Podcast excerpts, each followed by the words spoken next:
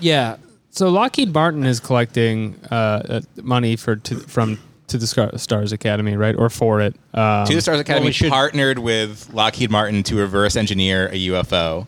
okay. we should explain what to the. But do because we ever sound- get? Do we ever get the UFO? No, it's not real. I need something to touch at the end of the day. If There's we're gonna spend two- this much there's money, no on- UFOs. It is a good point. We should back up and I mean, explain. no yeah, to the UFOs. Stars Academy, uh, which sounds like a charter school for like astronomers that they like build in the inner city to like so Lockheed Martin can you know hire a new crop of.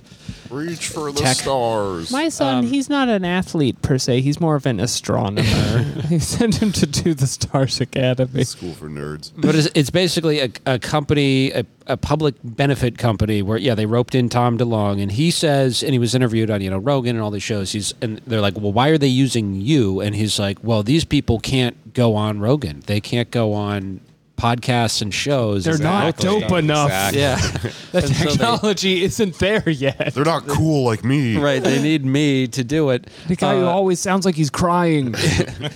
As uh, Andy mentioned, 2017, Leslie Kean and Ralph Blumenthal um, released this big expose on AA-TIP, which is the Advanced Aerospace Threat Identification Program, which uh, it's revealed was kind of shoehorned into some you know defense funding bill um, by Harry Reid.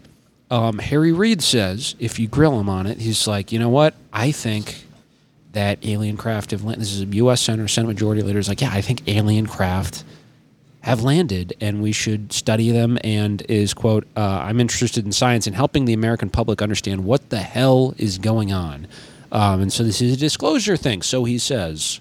Um, but if you dig into it, uh, a lot of this money is going to the uh, BAASS base, uh, Bigelow Aerospace Advanced Space Studies, which is a private like company foundation situation, which is owned by uh, one of Harry Reid's like millionaire Nevada friends.